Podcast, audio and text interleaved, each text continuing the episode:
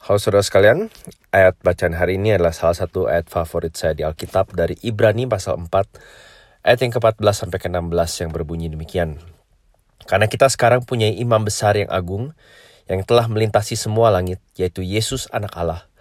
Baiklah kita teguh berpegang pada pengakuan iman kita. Sebab imam besar yang kita punya bukanlah imam besar yang tidak dapat turut merasakan kelemahan-kelemahan kita. Sebaliknya sama dengan kita ia telah dicobai, hanya tidak berbuat dosa. Sebab itu, marilah kita dengan penuh keberanian menghampiri tahta kasih karunia, supaya kita menerima rahmat dan menemukan kasih karunia untuk mendapat pertolongan kita pada waktunya. Mari kita berdoa.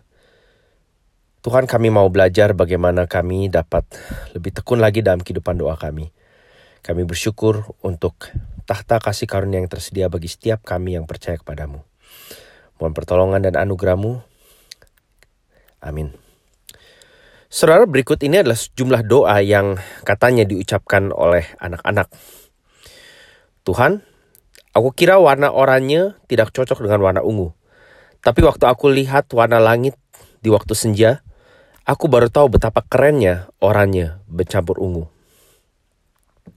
Tuhan, pasti susah ya mengasihi semua orang di dunia. Di rumahku hanya ada empat orang dan susah banget mengasihi mereka semua. Tuhan, waktu Tuhan bikin jerapah, memang bentuknya seperti itu atau Tuhan salah bikin? Tuhan, terima kasih sudah memberiku adik baru, tapi kayaknya Tuhan salah dengar karena yang aku minta adalah anak anjing. Tuhan, boleh nggak minta adik yang lain? Soalnya adik yang Tuhan kasih waktu itu kerjanya nangis terus. Saudara, kita mungkin tertawa mendengar kepolosan doa anak-anak ini. Tetapi ada satu pelajaran yang bisa kita tarik. Mereka meminta hal-hal yang kelihatannya mustahil atau sulit mereka mengerti. Sebetulnya dalam banyak hal, kita tidak berbeda dengan mereka.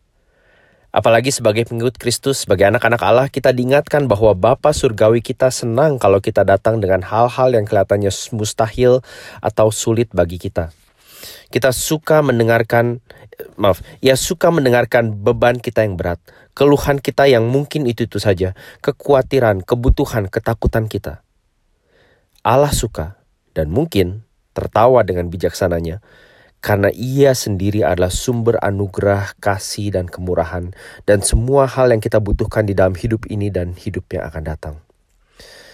Allah adalah Bapa surgawi yang agung yang tidak akan mengabaikan atau menolak doa anak-anaknya. Melalui Yesus, ia sudah menyediakan bagi kita tahta kasih karunia. Itu yang kita lihat di ayat pasal Ibrani empat ayat enam belas di atas.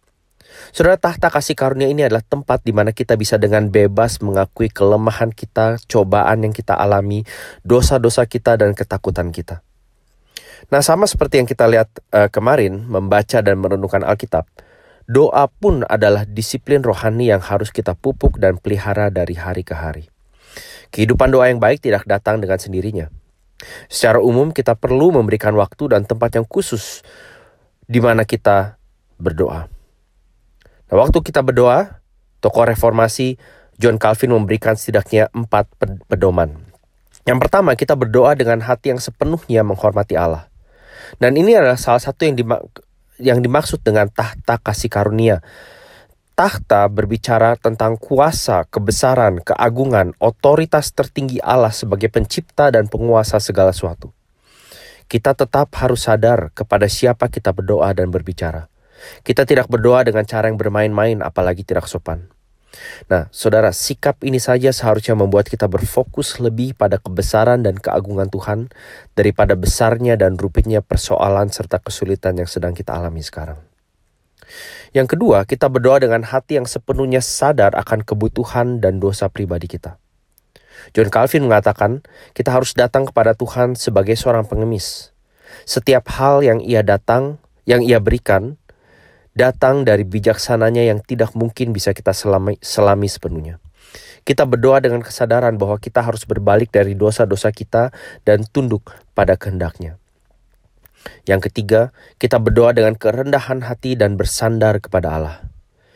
Kita berdoa, berdoa berarti berhenti dari P D yang lama, yaitu percaya diri.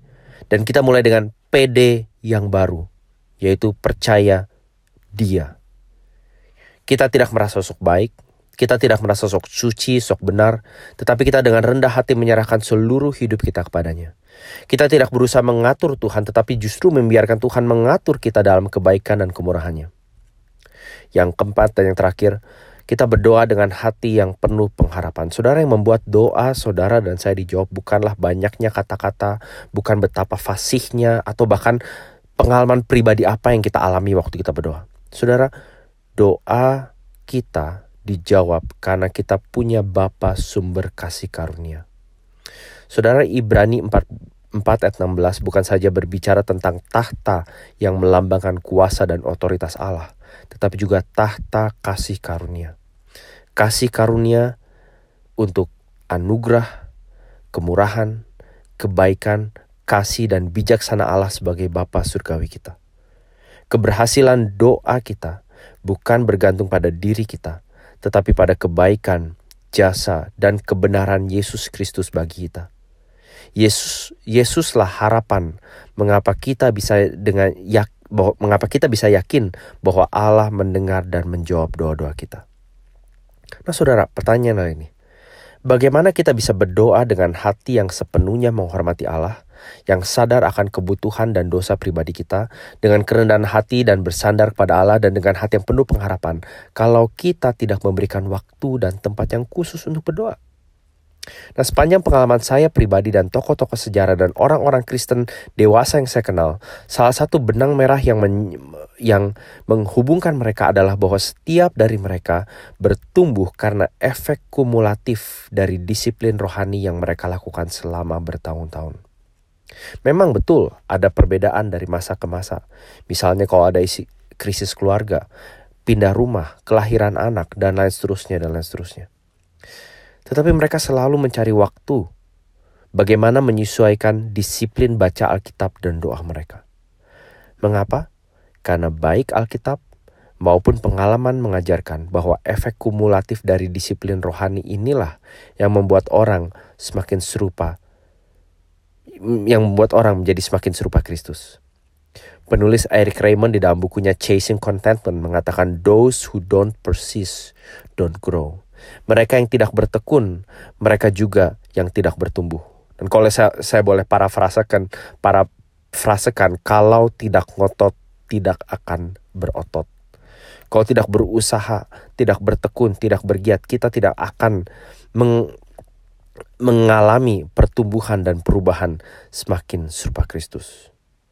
Saudara, kalau kita mau menjadi semakin seperti Yesus Kristus, mari hari ini, entah kita membenahi atau kita mulai bertekun dalam membaca, merenungkan firman-Nya, dan menempatkan waktu khusus untuk berdoa kepadanya. Mari kita berdoa. Bapa dalam surga, kami mengakui bahwa pada akhirnya Engkaulah yang memberikan kami pertumbuhan dan Engkaulah yang merawat serta memelihara iman kami sampai akhirnya.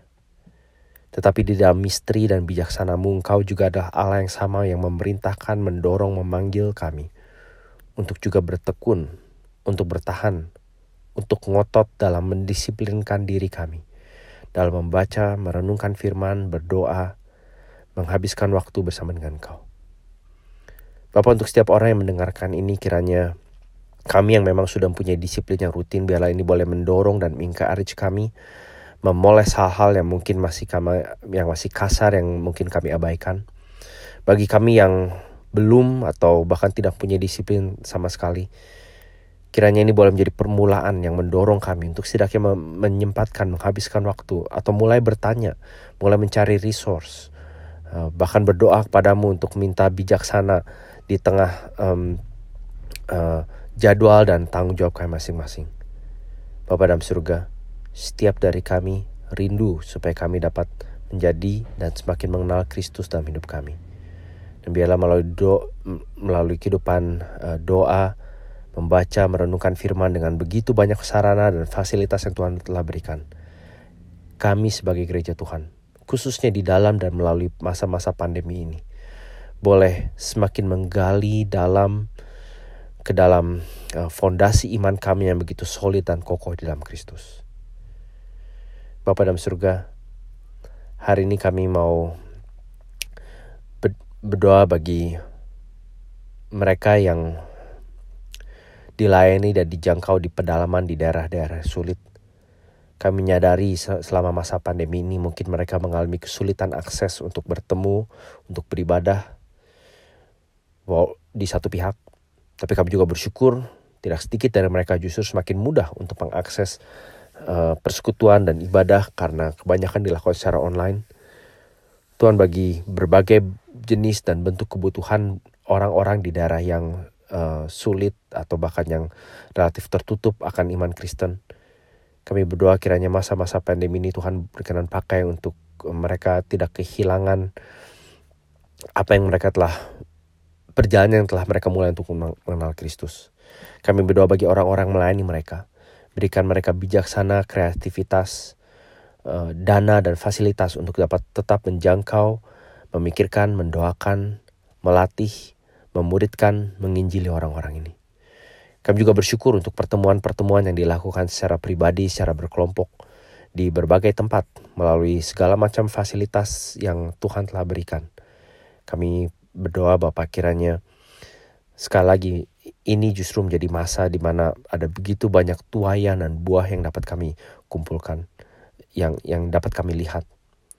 Sehingga sehingga masa-masa yang penuh kesulitan ini justru mendatangkan pengharapan dan kekuatan dan pertumbuhan bagi gereja Tuhan dan bagi kemuliaan-Mu. Terima kasih Bapa, demi nama Tuhan Yesus kami berdoa. Amin. Terima kasih saudara sekalian. Bagi saudara yang mau mendengarkan episode lainnya bisa melihatnya melalui website kami i c c dash melbourne dot org atau uh, podcast tinggal mencari I C C uh, Devotional. Kalau ada pertanyaan atau masukan atau pokok doa yang mau didoakan, saudara dapat melayangkannya melalui WhatsApp plus enam satu empat nol lima empat lima sembilan nol lima empat atau email christian dot tirta at gmail dot com. Selamat beraktivitas, Tuhan berkati.